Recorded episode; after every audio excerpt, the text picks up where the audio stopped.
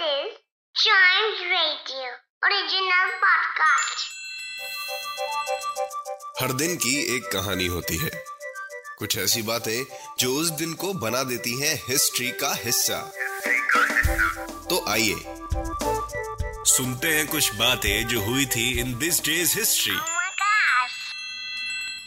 तो शुरू करते हैं 1554 से शो पावलो जो कि ब्राज़ील में है वो आज ही के दिन मिला था और ढूँढने वाला कौन था?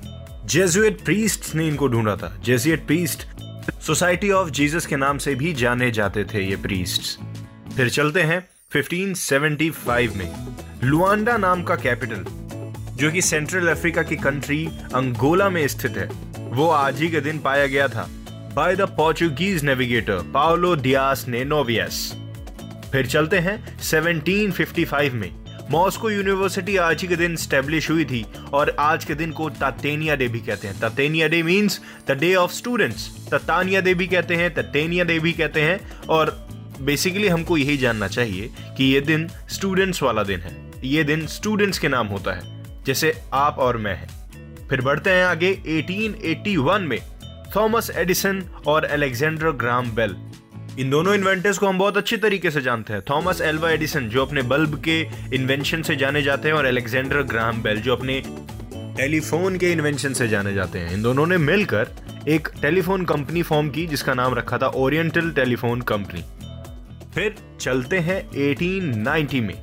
आज ही के दिन नेली ब्लाय नाम की इस लड़की ने अपनी round the world journey 72 days में कंप्लीट की थी।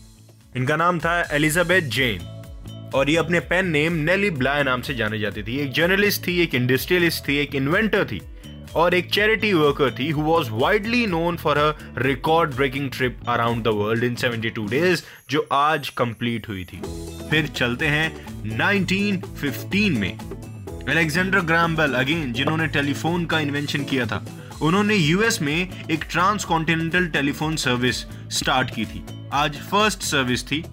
आप एक कॉन्टिनेंट में बैठ के दूसरे कॉन्टिनेंट में किसी भी इंसान से बात कर सकते थे। जैसे इन्होंने न्यूयॉर्क में बैठे बैठे थॉमस वॉटसन को कॉल मिलाया, जो कि सैन फ्रांसिस्को में बैठे हुए थे, और थॉमस वॉटसन वही थे जिन्होंने टेलीफोन के इन्वेंशन में इनको असिस्ट किया था, इनके असिस्टेंट ये थी दिस डे इज़ हिस्ट्री ऐसे और एपिसोड सुनने के लिए चाइम्स रेडियो पॉडकास्ट सुनना मत भूलिएगा।